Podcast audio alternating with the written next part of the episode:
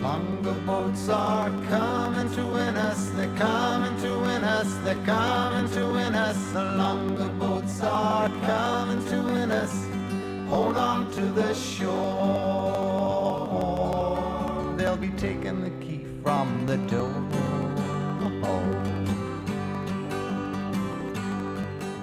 Hey, you're listening to Crush the Cargill podcast again, and something different this week is I am going to just talk to a couple of friends of mine, well, three friends of mine around the world in different places, because I've heard a few people talking about, you know, the coronavirus pandemic and say, well, if you look at the world, we're all in the same boat. And it's kind of true, but someone else pointed out, no, it's not the same boat. It's the same storm, but we're all in different boats. Okay, well, um, well, of course, the way that we connected was uh, we met in Cambodia. Uh, I've been working with organisations there for a number of years, and then um, about f- four years ago came back to the UK. Um, so I've been working here. Um, I do research around the issues of human trafficking, and um, and I, I sometimes I teach and and do training as well. So that's Yep, and you're living in Swansea at the moment. yes. So Yeah. Swansea's in Swansea's in Wales. It's a really beautiful coastal town. Um, the the city itself is pretty dire. it's not not very exciting, but the um, the uh, uh, the the sea and the area close to it called the Gower is really spectacular. It's a very beautiful area. So, what's been happening there lately in the UK? Because Wales is really still part of the UK, isn't it? So, you're following the same kind of regulations Yeah. Same protocols. So it's um it's part shut down and that's not going away anytime soon. So that means for every um, everybody they need to be um, they need to stay inside apart from when they're, ma- they're allowed to go out for about an hour to do exercise a day and to do shopping and stuff. But apart from that, it's pretty much inside. Um, Really? I, I'm my myself. I'm actually in the shielded category, so it means that um, I have to be even more careful. And I think um, probably for, for a lot of people that they wouldn't go out at all. But I, I just because it's fairly sparsely populated here, I can safely go out and not meet other people. So, so I still keep going out. Yeah. So, um, if you can go out only an hour a day, how do they monitor that? Well, they don't really. They're just trusting that people do it. I think when when it first came out, people didn't, didn't quite know what to do, and I think um, what I hear from friends in London is it's not being very well. Uh, It's not being very well done there. You know, people are are get doing, they're getting out and doing things when really, um, uh, and putting themselves and others at risk. So that's not great. But I think the majority of people now have uh, have got got the message and realise actually I need to do this Mm, for the safety of other people. yeah. So, what about shopping and things like that? How's that working? Well, I have friends who do big shops for us, which is really nice. Um, I've just found out that our big supermarket Tesco's are actually doing deliveries, but you have to give them about a week's notice. So I don't really know what I want, what I need in a week, but Yeah, yeah. I, I'll probably use that from now on. It's, it's I, when people ask me what do you want to get to the shops, I kind of think of things, and then, uh, uh, but um, we do have a little, we do have a little shop that's next door to us, so um, I can, if I can twist my daughter's arm, I can get her to take, to uh, to go and get it, uh, go and get the basics there. Yeah. And and so tell me about how your work's been going in the midst of this. Well, it's a weird. It's a weird thing. I mean, I've already been myself. I've already been on shutdown for probably seven weeks now. So, um, uh, it's. I think everyone's got used to zooming now. Zooming's the, the new thing, isn't it? So you have Zoom chat and you have Zoom meetings and you have. I think um, somebody started, somebody invented Zoomunion, whatever, which is I think communion on Zoom. So Yeah. not quite sure how that works, but um, I think it's um, yeah. I mean, it's it's just weird seeing everyone in two D rather than three D. Yeah. And I'm a, I'm an, I'm an extrovert, so I really miss hugs and just you know just having a cup of tea with somebody or going out for a drink. It's uh, Yeah. it's actually more more stressful than I thought. Yeah. I don't know. It's all. um, I think you know you you get used to being you get used to a routine, and so so I my my routine is I get up in the morning, you know, shower, get dressed, get, take out Zoe, uh, take take out um, my dog and Wally, and also um, my grandson if he's with us, and then and then I come back and um, then I try and do some work for a few hours, um, and then um, yeah, but you know, so so I sometimes I'll have two or three hours of meetings on Zoom, and then I might try and connect with people for an hour or so if I can, so we can Yeah. hear Yeah. In the. Yeah. So he, he- this is really our time for going out for a walk. So he's he's getting going a bit stir crazy now. He needs a walk. Mm, oh, okay, won't keep you too long then. That's all right. That's all right. You keep going. okay. So um, your your um, research is in human trafficking. Have you got any idea or any thoughts or predictions about how this crisis is going to influence that? Yeah, it already is. It, already is, Steve. Um, I've got friends in London, and and they're working with um, uh, they're working with um, people that are being sexually exploited there, uh, people who are being prostituted, and they say that it's it's become more, it's become worse, and because they're desperate to get, you know, I think basically, you know, ev- people who are doing kind of work where you tr- you know you're you're just um, you can only get it when when it's available then they're then they're making themselves more available than that just because they're desperate for money. So um, the price of drugs has gone up because of because um, of the uh, you know accessibility of that. So Yeah. then that that for a lot of people that are being prostituted that makes their that means they have to work even harder. So um, I think I think everybody knows that um, you know people that are, that are in closed in are more likely to um, use porn, and so the amount of porn that's and the demand for porn has not gone up a huge amount. Yeah. Big, the big organ, the big uh, porn distributors like Pornhub are clapping their hands because they're getting their uh, their ve- revenues increasing considerably Yeah. but at the, at the same time then i think more people are becoming it's becoming a problem you know for them where the- there's this addiction and uh, real challenges so um, and then that has an impact on the way that they treat their families. So there's been an increase in domestic violence as well um, and so that's already that's already happened. And then you know we know that there's going to be a huge economic downturn so that means the most poorest and vulnerable become poorer and more vulnerable. And so so prostitution sexual exploitation of people will increase so yeah all in all not a good not looking good for trafficking that's Yeah. just the human that's just the sexual trafficking side of it and but then you know other forms of slavery as well just as similarly um, people uh, they they get they get exploited even more in these in these kind of contexts Yeah. So are, are people aware of that, or do you think people are too anxious and, and worried about their own situation to think about it? Well, you know, to be honest, I think a lot of people. I mean, you know, I find I'm, I do it myself. You know, where your your focus is on your close immediate family, Mm. and then thinking about what's outside the door. Never mind somewhere in another country, it becomes quite a challenge. And um, uh, I, you know, so I'm deliberately trying to think. Okay, so who are the connections that I have with people who I think could really do, who could really do something, and then connecting with them, and then seeing if there's ways that we can do it with the resources I have. But um, but yeah, I mean, it's uh, it, it- it's you know we we kind of have to.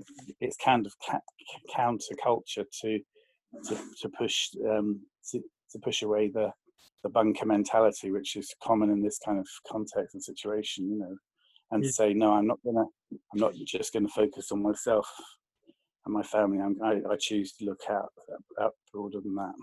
Yeah. It's interesting though, because um, I've heard a lot of people talk about a loss of, of purpose, a lot of meaning, because you know their work will be cut down, or they can only do it by Zoom. Zoom. Yeah, So it's interesting that you know at the same time we've got this loss of meaning. There's these great needs out there that um, we tend to ignore. yeah, very, very important. Yeah, it's a good point. Yeah. Yeah, I mean, I, I- yeah, I don't know about you, but I found like half the people I talk to, their work seems to have increased um, exponentially, and then the other half are like twiddling their thumbs and wondering what to do. So, Right. um, you, like you say, really, you cannot. The different, you know, every situation is different. You know, there's some some families who are really enjoying having time together, Yeah. and they're making the most of it. Yeah. And there's other families where you know the tension's just unbearable, and they they just can't, they just they can't get away from each other, and it's really uh, frustrating. Yeah. Yeah. All right, Glenn, thank you heaps for this. It's a really good getting an insight from the UK. We uh, we we just get the big picture, things like Boris going in and out of hospital, and um, you know whether or not Boris has made up his mind to follow herd immunity or actually go into lockdown or not. Um, Yes. It's good to get a picture from on the ground. So Yeah, well, we, we hear about we hear a bit about you, and and uh, and I think a lot of us are really impressed by your prime minister and your her leadership and the, in the whole thing. So we we we'd love to have if if you could spare her for a few years, we could have her over here if you like. Uh, we have to lend it to the Australians first, I think. She's in demand. Maybe she could be a global. uh, Maybe she could take over the world. Come and take a hand, but the soul of nobody knows where the parson goes.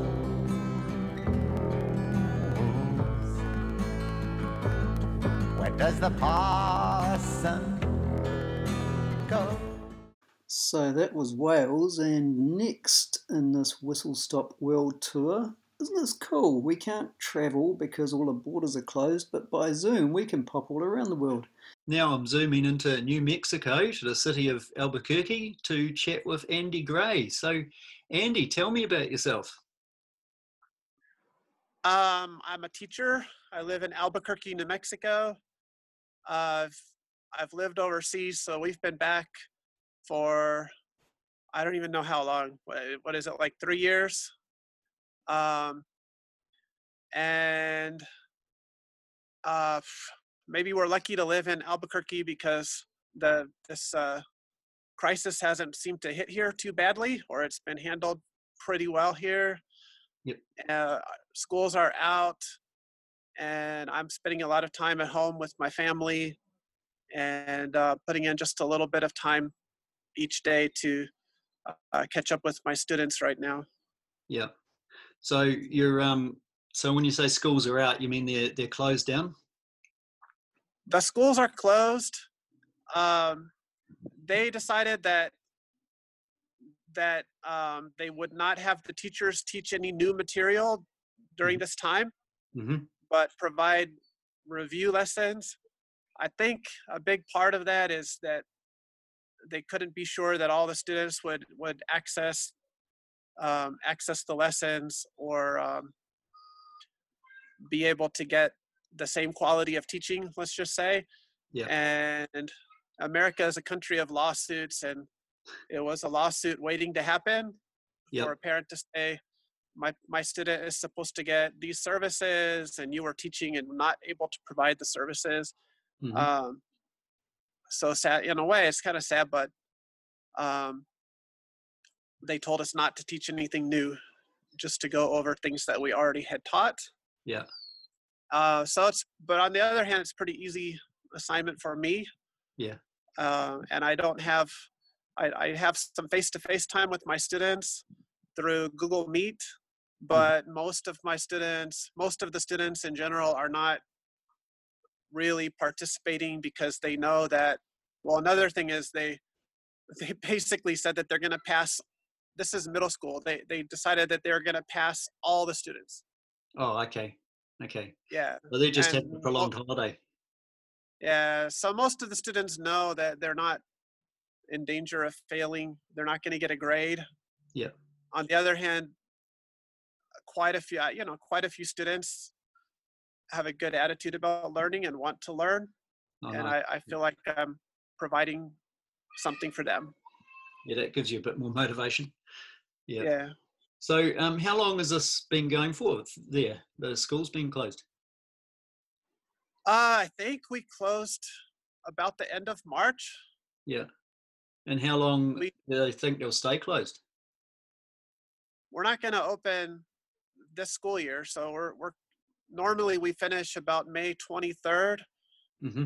and we're not going to open, so it'll go into the summer, and then we'll just see. I I hope, I ju- you know I really hope, as much as it's fun and nice to have this relaxing time, that we get to start up next, you know, next August on schedule, because um, as a teacher, I you know I don't want to start with a new class this way. So I'm I'm hoping that we don't have to do that.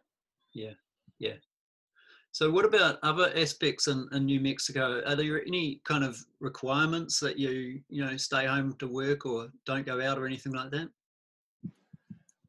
Yeah, they've. I think the encouragement has been to stay at home unless you absolutely have to go outside. hmm They closed they closed down the state pretty early and pretty uh, aggressively, and so all of the non-essential businesses have been closed. Most of them, you know, depending on what you think essential is. Uh, I have I have parents who are in their 80s and mostly just chosen not to not to do takeout food, not to not to do a lot of things because I don't want to add to the risk. Mhm. And we actually don't we haven't spent time with my parents except at a distance as Mhm. well. Yep. But um although we have had dinner a couple times at a distance um awkwardly but you know managed to do that. Um yeah, I have gotten out because I like to get outside in places where there's fewer people anyway. Yep. And uh, I haven't. I'm also not a, a really a conformist to the rules, but um, but I, I think I, in the spirit of social distancing, I've complied. I, but I've I've been able to go out and run, Yeah. uh, and also do some uh, fly fishing, which I like to do up in the mountains. Uh, Yeah. I can drive about I can drive about an hour, hour and a half, and be uh, fishing on a stream uh, in the mountains. So I've been able to do some of that. Yeah. Um, Have they have Yeah. they clamped clamped down on on traveling between states and or around states at all? yeah, in my state, there's an order that if you come from out of state on like a tourist, that you're supposed to quarantine yourself for two weeks. Okay. But they don't really have an enforcement mechanism. Okay. So uh, there may be some enforcement, and you hear stories of people who are caught leaving their hotels. But I would say, on the whole, there's not. They don't have the ability to enforce that. In, in general, most in general, most of the regulations that are being done here are on. You know, they, they don't have the resources to really enforce them. They just hope that people will comply. Yeah.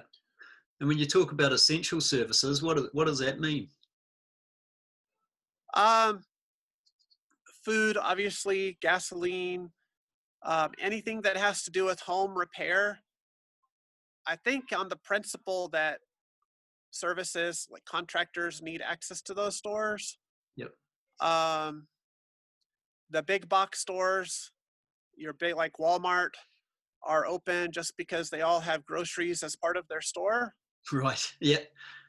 Um, so it's created a situation where people can basically do all their non-essential shopping. Um, and for better or worse, the people who hurt are the small businesses that that don't do enough business to, you know, to to uh, to be deemed essential. Right. Yep. Um, so there's a lot. I, I went to the hardware store today because one of the things I've been doing is fixing my house, and the parking lot was packed. and it wasn't too bad inside, but I that's all of the hardware stores have been like that, and you can see people out in their front yards, and you can see service, you know, trucks dropping off landscaping supplies around the city uh, because I think a lot of people are doing work at home. Yeah, yeah. So I don't I don't think that's really essential. Maybe uh, emotionally essential. Yeah, yeah, yeah. But like running. Yeah. yeah. Maybe that really is essential. Yeah. so tell me about your running because you've you've taken up running recently, haven't you? Um, I started to get back in shape uh, a couple of years ago uh, because mostly because I met a friend through my my daughter's sports activity, her swimming, and this guy was with a group of parents out running and running while our kids practiced. Yeah. And invited, invited me to join and and turned out that he was an ultra runner. Mm-hmm. And he kept telling us that our, our purpose that day was to run really slow and to keep our heart rates down and to just enjoy it. And it turned out that was a good thing for me because every time I've gotten into running, um, because I used to be more competitive, yeah. I always I always go faster and faster. And about two weeks in, I hurt myself. Right. Yeah. Or or I burn out. Yeah. And this time I didn't. So I've been going often mostly on for about two years. And I was getting in pretty good shape right before the shutdown happened. Um, not like you, but I was. I think I did a 12 miler at a pretty good pace, and I felt good the whole time. And I've I was training for a half marathon in the mountains. Yeah. And now, because of the shutdown, of course, all of the runs are canceled. Yeah. And um, it's been a little harder. I've I've been more maintaining than pushing forward because I can't run with my friend, and kind of lost my well. And also, running was a relief from teaching at school. But when I don't go to school, it feels more like work. right. Yeah. Yeah. Yeah.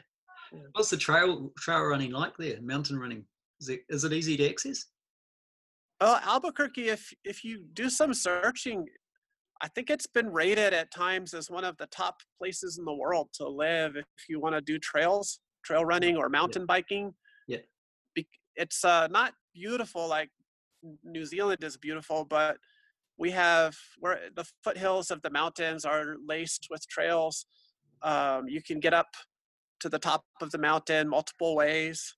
Um, so my friend, when he's doing his long runs, which I haven't joined him on, but he can do 20, 30 mile runs that go up to the top. You know, they get a lot of elevation um, and big loops.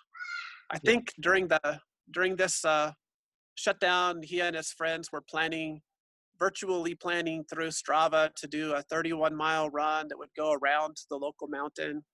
Huh, cool. Um, yeah, so so we have good, really good trails. They they're more.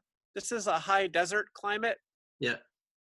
And when I was young, it was just straight up ugly to me. but I think I think that being older, I have more appreciation if it's not too hot anyway I, if i'm in the morning but i more appreciation for the cactus and and just being on the trail in general Longer boats are coming to win us, they're coming to win us, they're coming to win us. The longer boats are coming to win us, hold on to the shore. Okay, so now I've zoomed into Japan to catch up with Chami Nagai. So, Chami, tell me about yourself.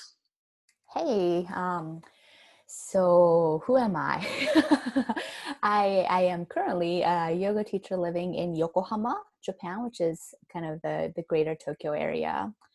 And I worked with Steve for three years in Cambodia about 10 years ago, or I started about 10 years ago. Yeah.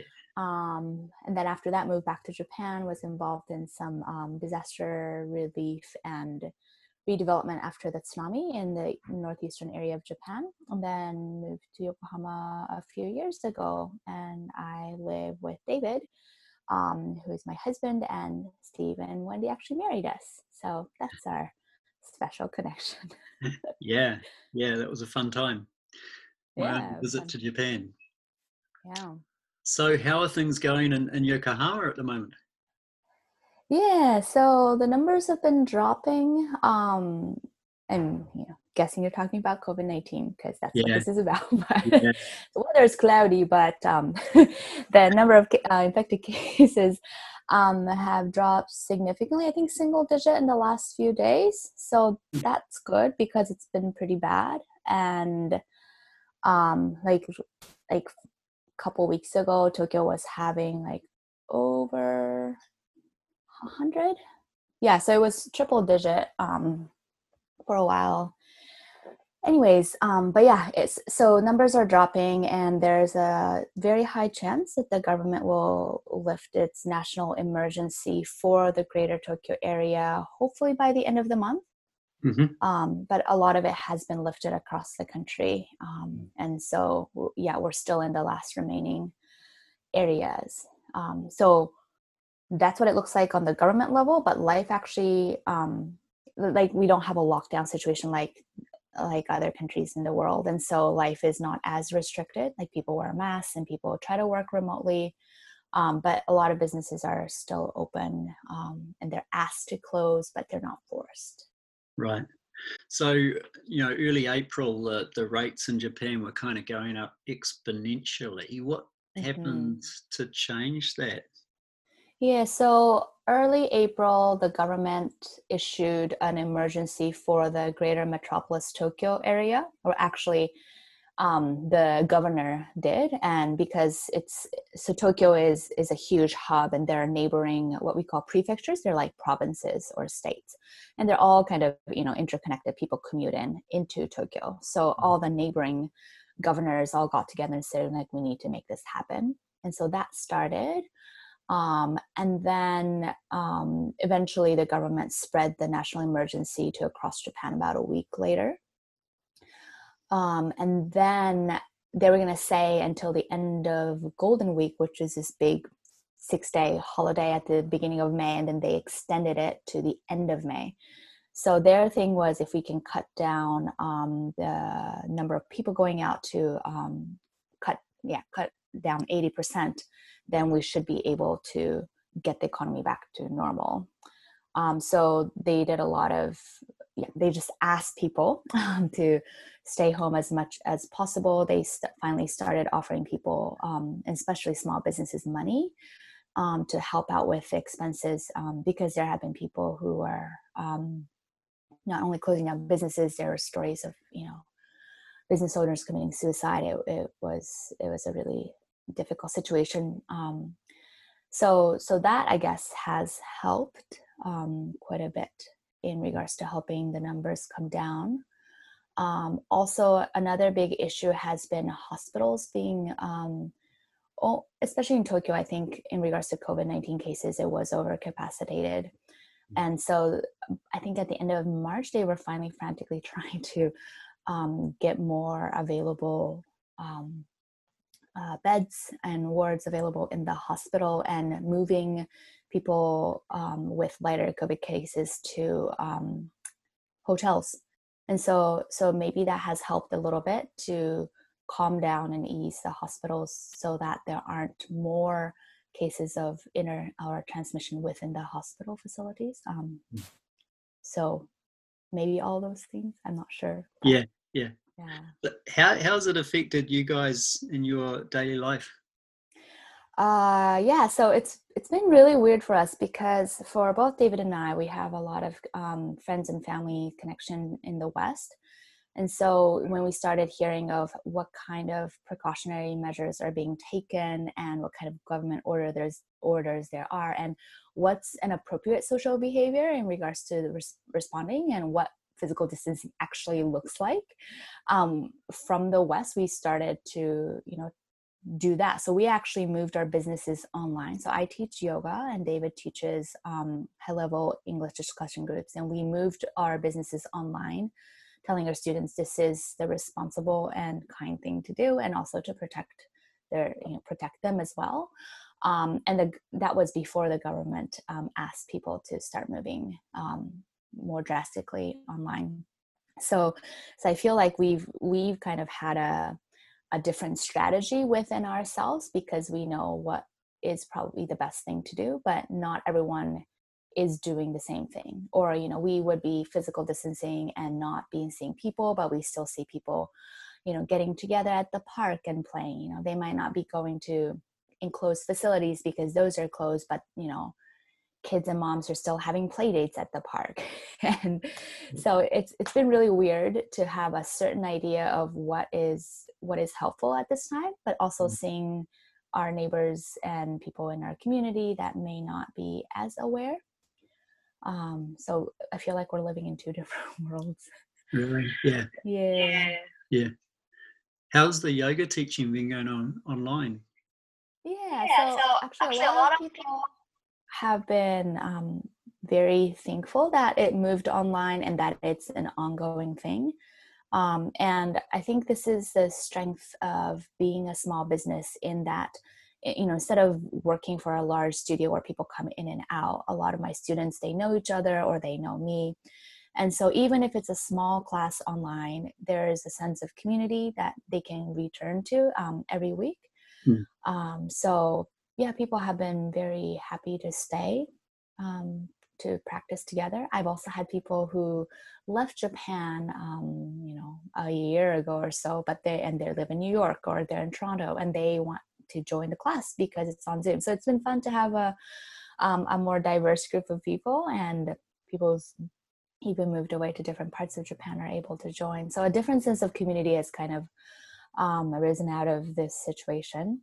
Mm-hmm. Um, and I was also able to organize an event with five other yoga teachers to raise just more awareness for what's going on in the world in regards to COVID 19, especially the issue of um, world hunger, essentially, um, for those that are struggling um, in slums in bigger cities in um, different countries. Um, and I mm. feel like in Japan, a lot of people are clueless or they're just not as aware. And the news that we get, you know, if anything, if it's from Japan or the, you know, the rich Western countries, because that's where the news comes from, and the poor countries don't matter in regards to international news, which is is is not the case, but mm. that's how media, media is. And so, um, in donation culture is not a thing in Japan. Um, pe- people aren't as uh, familiar with um, participating in events and donating online. So, so we made this platform to offer free yoga classes for a week, twelve total, and we had about um, 200 people or over 200 people join and join these classes, and then um, give to um, a couple of different charities that we chose. One was based in Japan, and one um, is a worldwide. So that felt like a meaningful way to give back and help people to give even though you know things are difficult in japan sure but um, children aren't starving here you know?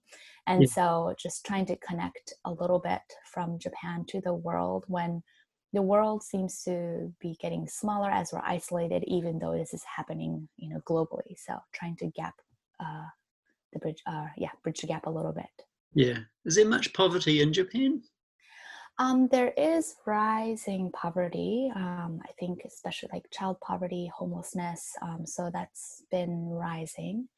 Um, it's yeah. I don't have the statistics to tell you in, to you know compare and contrast. So obviously, mm-hmm. Japan is still you know one of the richest countries in mm. the world, um, but there has been a widening of economic gap in the mm. last mm. ten years or so and um, yeah I, i've heard from like nonprofits and people who are supporting um, home, um, people who've lost housings or who've lost day jobs and are literally homeless especially um, younger people as well. So um, yeah this is um, covid-19 and the the economy is hitting those people the hardest. Yeah.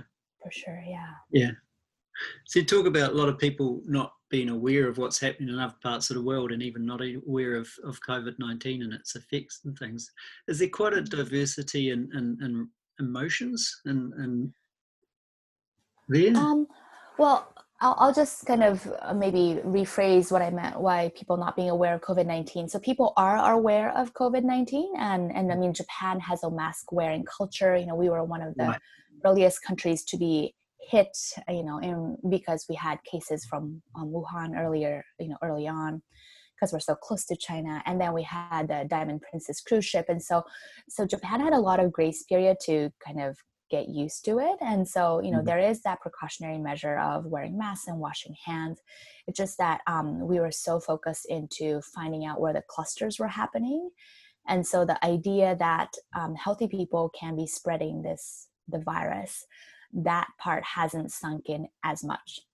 Right. Um, and so probably only in the last month or so, since um, about mid-April, there's been more. Um, you know, you know, like as businesses, you know, if they did respond to the government and started to, you know, shut down, um, or grocery stores started, you know, opening later, closing later.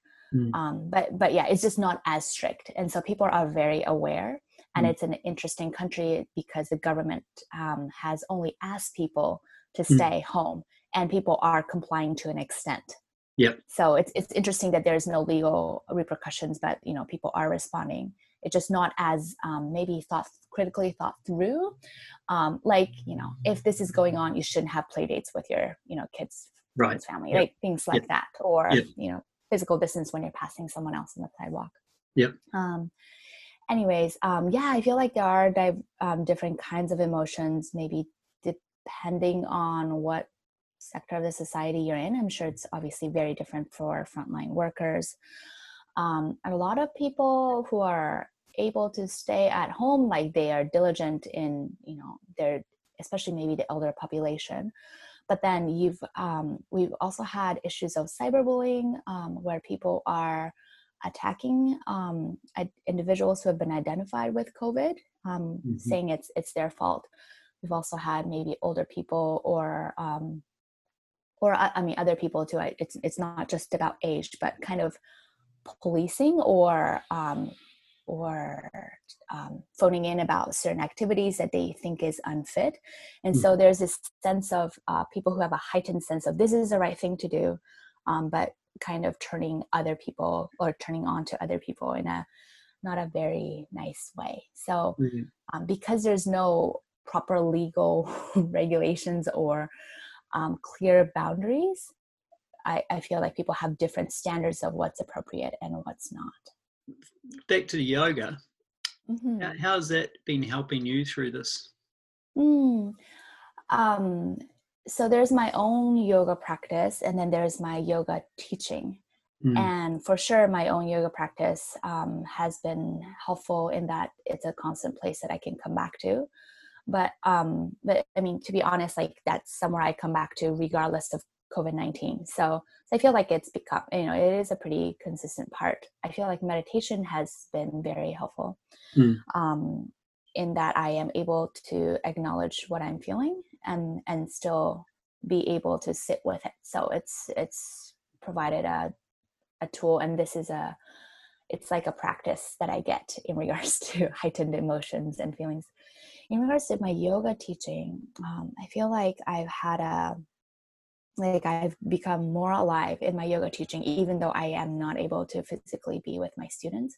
Mm-hmm. And I think it's because I really believe that we practice yoga for such a time as this yeah. And the fact that i've been able to continue teaching online where i've had people say you know i i don't have places where i feel safe. And so just being told that i can be safe and like go in this time of shavasana at the end in corpse pose is was so soothing. Or people saying you know I, i'm i have limited contact um so i'm happy i'm able to connect with people as i practice or i feel like i feel alive in my body. So you know all those things i think help a little bit in regards to us all collectively not just surviving but um, and maybe we're not thriving but go beyond surviving and be normal human beings as much as possible in this difficult time oh cool Longer boats are coming to win us, they're coming to win us, they're coming to win us. The longer boats are coming to win us. Hold on to the shore. They'll be taking the key from the door.